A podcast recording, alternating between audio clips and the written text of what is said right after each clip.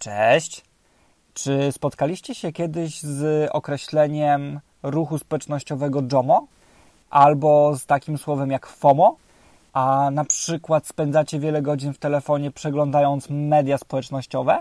To być może ta audycja, którą właśnie nagrałem, jest dla Was, o Was, a nawet jeżeli nie o Was, to być może o Waszych znajomych i warto dowiedzieć się, czym te zjawiska, o których właśnie mówię, są.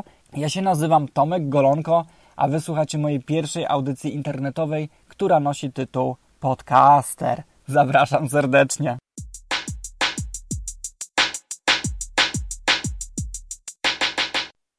Nie wiem, czy też tak macie w swoim życiu, że jak coś próbujecie zrobić bardzo dobrze, czy nagrać audycję, czy coś zbudować, cokolwiek zrobić, robicie milion prób, bo wszystkie według Was są totalnie beznadziejne.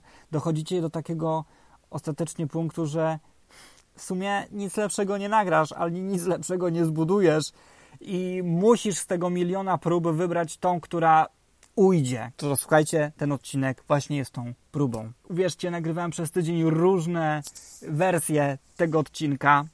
Ta uważam, że jest najlepsza. Być może dlatego, że schowałem się w szafie, dosłownie, w moim mieszkaniu, ze słuchawkami na uszach i jakościowo to jest najlepsza wersja odcinka, jaką nagrałem. Jeżeli będę natomiast się mylić, będę popełniać błędy, będę robić niechlubne, yy, to kurde, wybaczcie, ale totalnie się stresuję. Naprawdę, bo uważam, że za chwilę ludzie będą recenzować to, co mam do przekazania i w jakiej formie to robię. I pomyślałem sobie, że jak już będę miał ten odcinek i będziecie go sobie słuchać, to fajnie, jak wrócicie do mnie z uwagami, które wyślecie do mnie na przykład mailem. Adres maila oczywiście podany jest w opisie podcastu, albo napiszecie do mnie na Messengerze. Taki czarno-biały człowiek z twarzą kelnera to ja. I podzielicie się ze mną swoimi uwagami. Natomiast pomyślałem sobie dalej, no gdyby ludzie chcieli się z czegoś o mnie dowiedzieć, na przykład z Facebooka albo z Instagrama, to w sumie niczego się nie dowiedzą, ponieważ ja od kilku lat nie prowadzę profili w tych mediach społecznościowych. Ja mam tam profile, ale nie jestem aktywny, jeżeli chodzi jako, jako użytkownik. I pomyślałem sobie, że to jest bardzo fajny temat na pierwszą audycję mojego podcastu, który się nazywa, jeszcze raz przypomnę, tytuł Podcaster. Szukajcie takiego tytułu na iTunesie. I pomyślałem sobie, że to będzie bardzo fajny temat, ponieważ dotyczy mnie bardzo osobiście. Jest to moja oso- bardzo osobista, prywatna historia, którą zaraz opowiem, a z drugiej strony to jest bardzo uniwersalna y, tematyka, która dotyczy wielu Polaków, czyli rezygnacja z mediów społecznościowych albo wpływ mediów społecznościowych na nasze życie. I jest też problemem, problematyką całego świata. Stąd zrodził się ruch społeczny JOMO, o którym będę mówić w drugiej części audycji. I na początku chciałem wyjaśnić Wam, dlaczego w ogóle zrezygnowałem z Instagrama i z, i z Facebooka. Ja Instagrama mam, miałem od 2012 albo 2014 roku, nie pamiętam, i zawsze to było takie medium społecznościowe, mm, przynajmniej na początku, gdzie wrzucało się bardzo ładne zdjęcia. Ładne zdjęcia przyrody, ładne zdjęcia z wakacji. Ewolucja mediów społecznościowych spowodowała, że Instagram zmienił się w taki kołchos, takie wszystko i nic.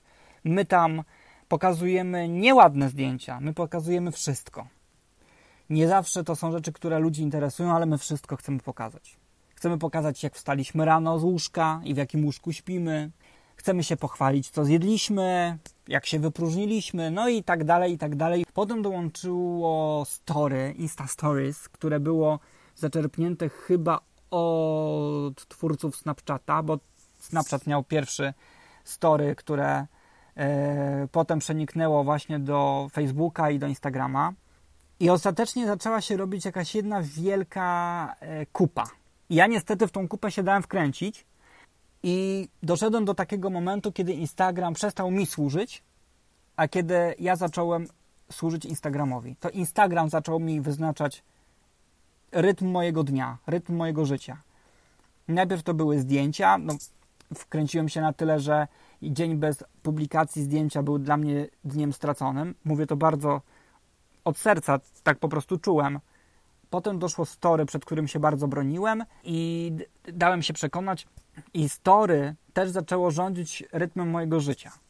W sensie usłyszałem na przykład to, że muszę co dwie godziny wrzucić story, bo wtedy ludzie będą oglądać, będą mnie śledzić.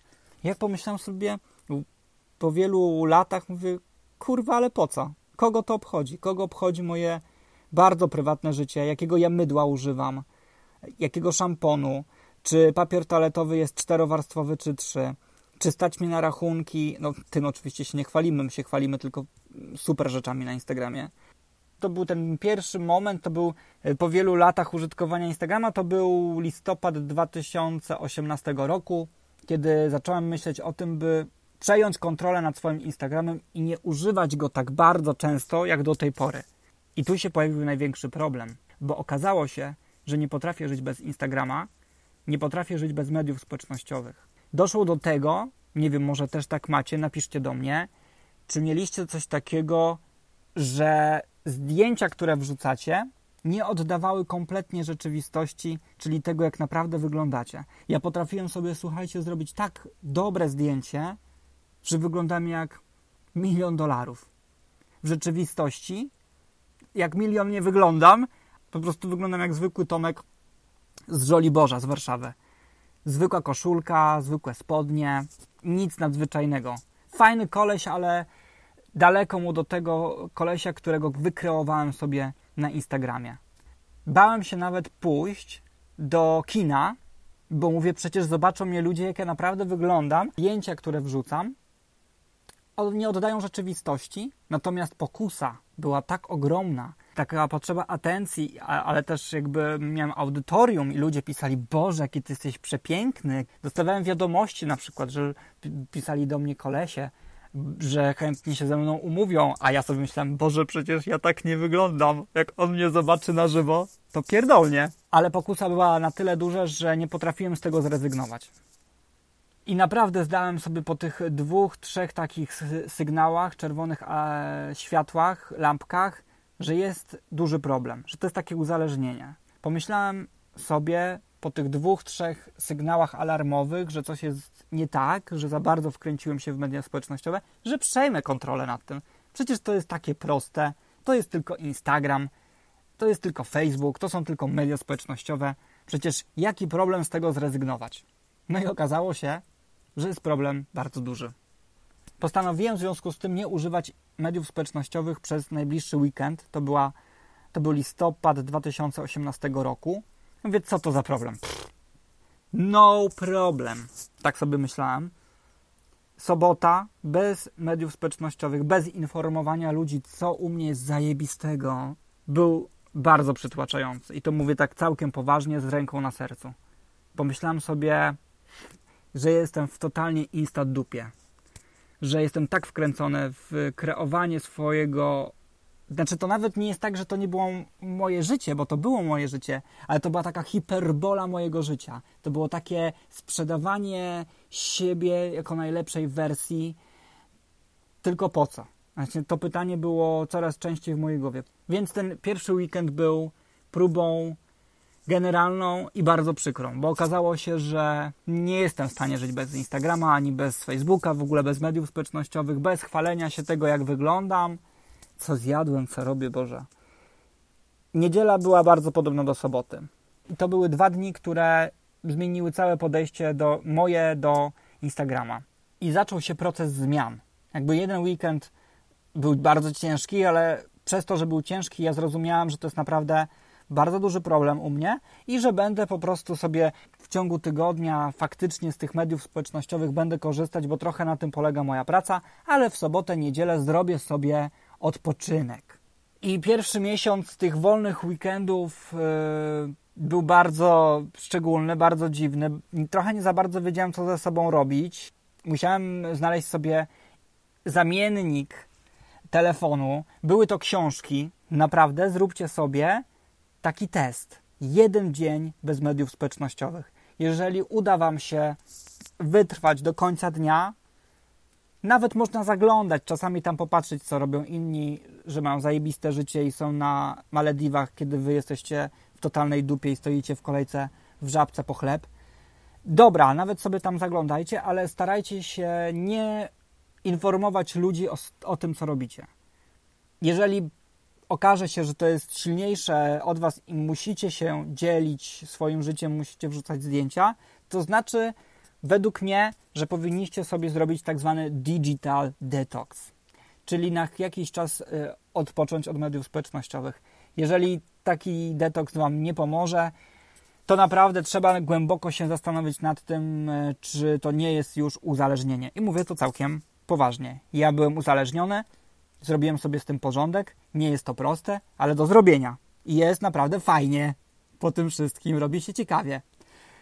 Ale wracając do tematu, wracając do brzegu, jak to mówi moja przyjaciółka Ewelina, do brzegu.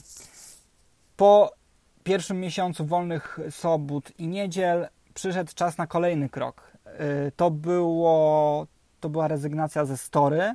Instastories to był mój największy problem, ponieważ on wyznaczał naprawdę rytm mojego całego dnia. Chciałem, nie wiem, ktoś mi kiedyś tak powiedział, ja tak zacząłem robić, wkręciłem się na maksa, przez co dwie godziny wrzucałem jakieś story. Czy nieważne, czy z jedzenia, czy z picia, czy wstawania, czy srania, czy chodzenia na basen, czy do kina.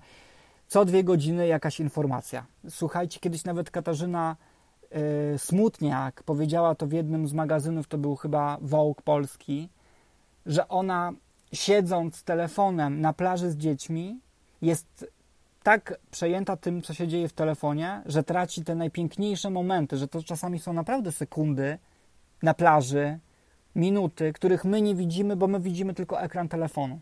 I to było też dla mnie takie, taka myśl, która mówi: Boże, przecież to jest tak oczywiste, to jest tak proste i mądre.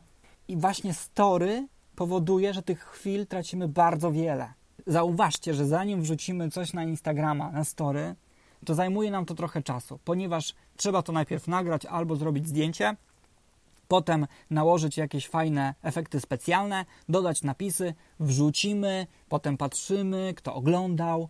I efekt jest taki, że my naprawdę tych chwil w ciągu dnia tracimy bardzo wiele, czasami bezcennych, których nawet nie wiemy, że się wydarzyły, więc trudno nam teraz się do nich odnieść.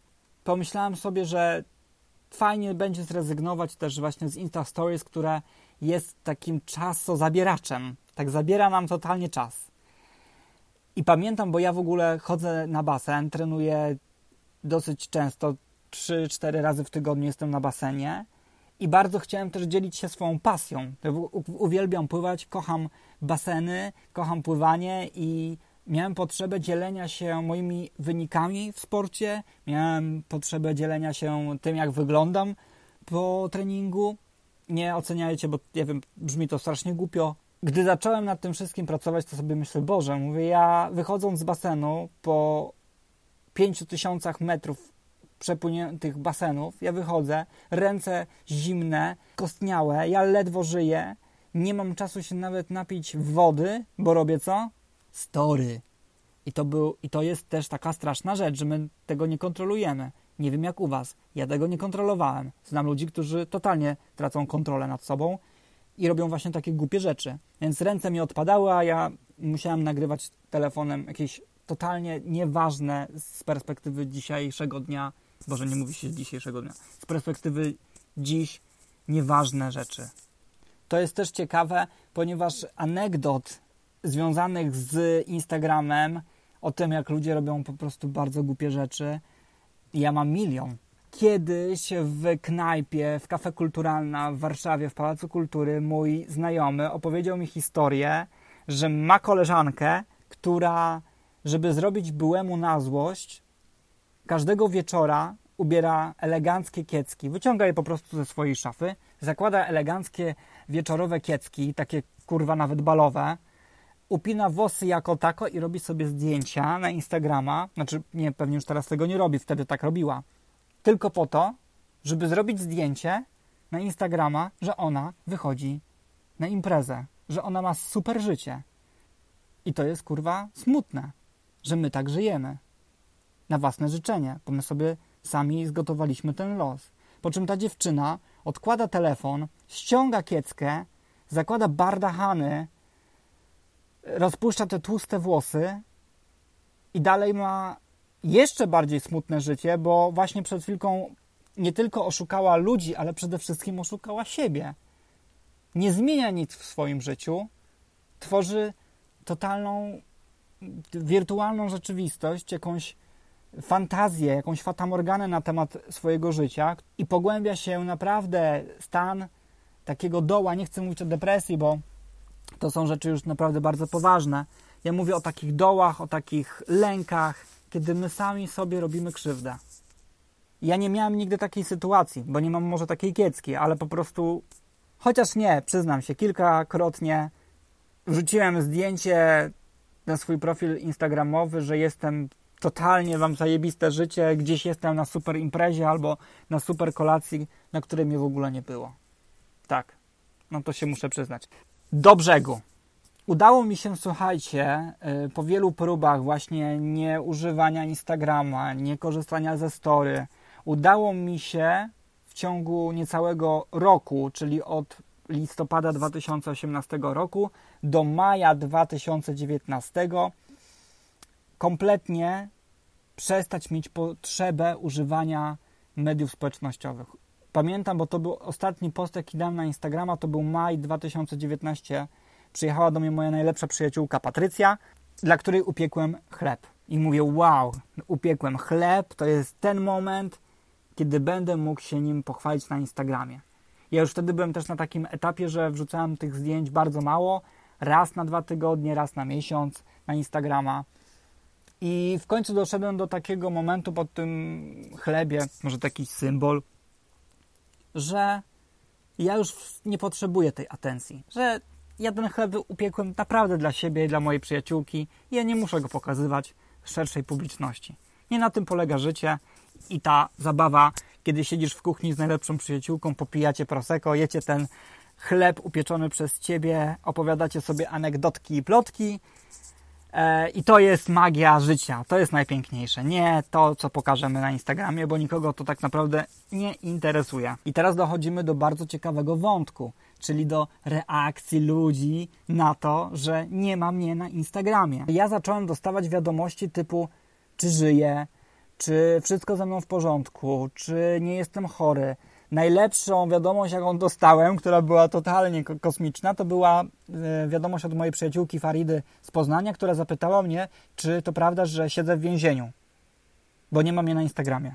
Proces tłumaczenia ludziom, że po prostu mam prawo e, zrezygnować z tak naprawdę prozaicznej rzeczy jak Instagram, było tak samo stresujące jak moment rezygnowania z mediów społecznościowych. Słuchajcie, przecież ja się nie wyprowadziłem do innego miasta, nie zmieniłem e, orientacji seksualnej, ja po prostu, kurwa, ograniczyłem media społecznościowe. Co nie znaczy, że z nich w ogóle zrezygnowałem, bo na przykład jestem bardzo y, aktywny na Twitterze, ale stwierdziłem, że muszę dokonać jakichś wyborów, bo życie to też są wybory. Że można rezygnować z tego, co w danym momencie nam nie pasuje i wrócić do tego wtedy, kiedy będziemy mieli na to ochotę. Dostałem też kiedyś SMS-a od mojej dawnej znajomej, która zaniepokojona moim brakiem aktywności właśnie w mediach społecznościowych, zapytała, co się u mnie dzieje, że nikt nie wie, co u mnie się dzieje i jak ja się mam.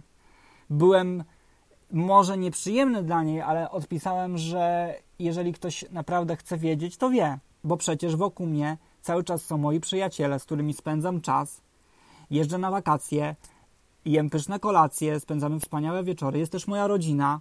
No, najbliższe mi osoby cały czas są wokół mnie. Bez względu na to, czy prowadzę Instagrama, czy nie. To jest też ciekawe, że zanim wybuchła pandemia i doceniliśmy wieś, przyjaciół, spokój, rodzinę, to ja swój lockdown miałem rok wcześniej. Kochani, więc wnioski są takie: Instagram, Facebook, media społecznościowe nie są złe. Pod warunkiem, że umiemy z nich korzystać.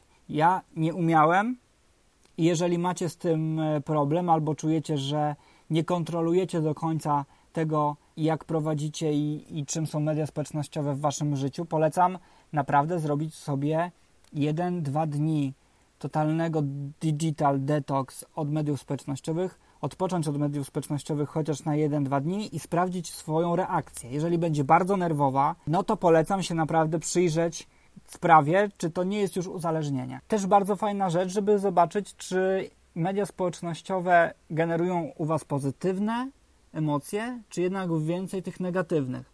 Bo jeżeli więcej tych negatywnych, to być może jesteście wśród ludzi, albo przynajmniej jesteście dobrymi kandydatami, by być członkami ruchu społecznego, który jest na całym świecie i nazywa się ten ruch JOMO. I w drugiej części będziemy właśnie o tym ruchu społecznym mówić. Zapraszam.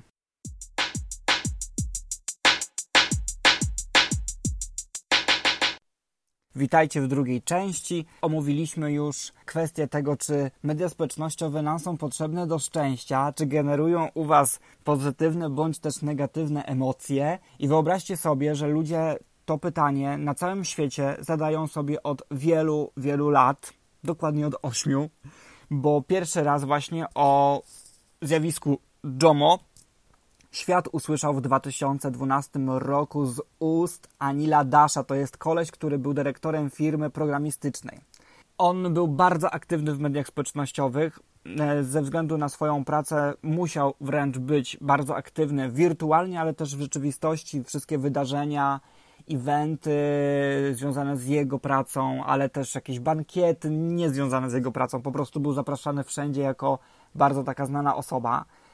Y, w kręgach y, ludzi z branży programistycznej i on któregoś razu na swoim blogu, bo wtedy był jeszcze czas blogów, napisał coś bardzo ważnego. Dash wyznał w jednym z wpisów, że choć uwielbia bywać na różnych wydarzeniach, a jego odpowiedź e, coraz częstsza na tego typu zaproszenia brzmi nie. I Anil dodał wtedy też, że choć nie rezygnuje z życia towarzyskiego całkowicie, bo bardzo lubi być wśród ludzi, to większą frajdę sprawia mu uwaga, zostanie w domu. I jego wpis zatytułował e, JOMO. JOMO jest skrótem od słów Joy of Missing Out, czyli radość z przeoczenia czegoś. No i Anil miał taką radość właśnie z przeoczenia różnych imprez. Chciał po prostu pobyć w domu.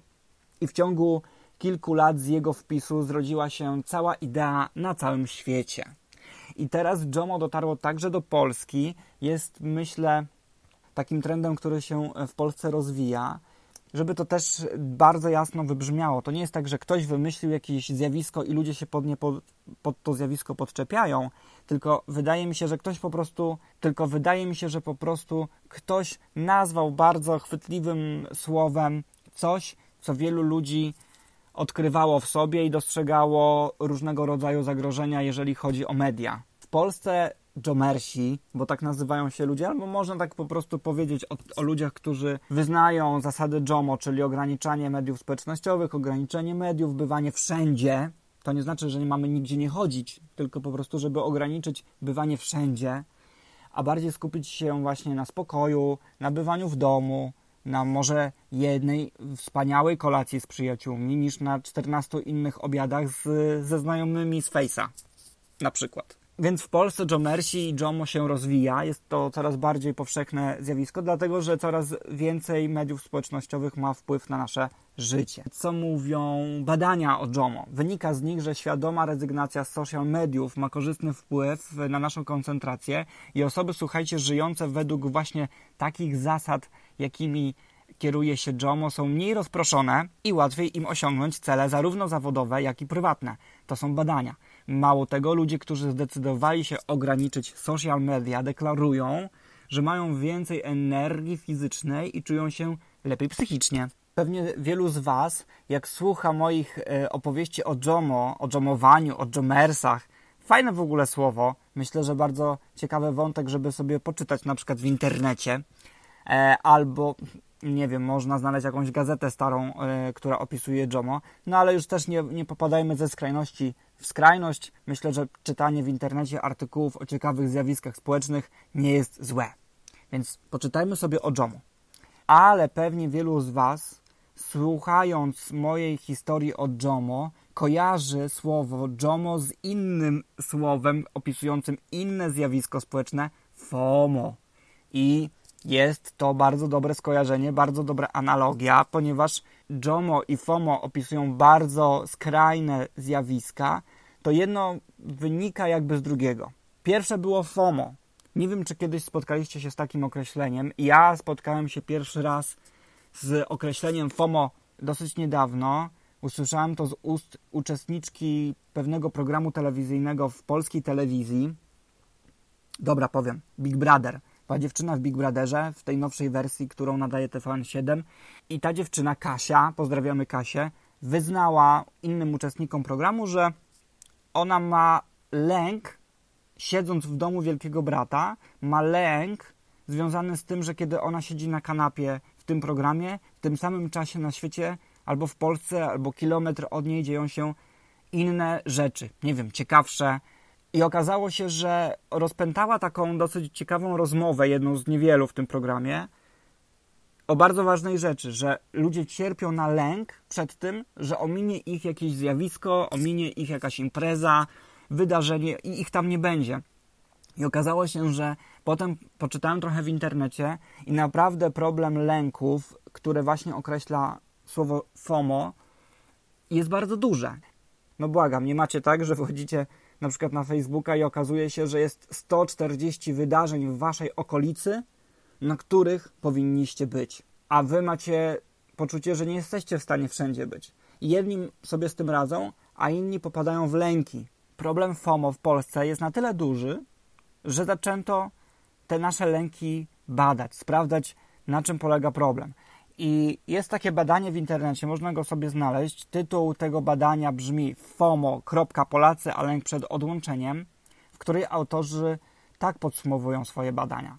Związek pomiędzy wskaźnikiem FOMO a samooceną i postrzeganiem własnego życia jest wyraźny. Osoby sfomowane są skłonniejsze do potwierdzenia negatywnych sformułowań na swój temat. Częściej też bywają przekonani, że inni wiedzą lepiej lub mają więcej. Brzmi znajomo? No właśnie. Czytamy w badaniu dalej. Media społecznościowe nie są więc wyłącznie przestrzenią dla intensywnego epatowania chwilami radości i samozadowolenia.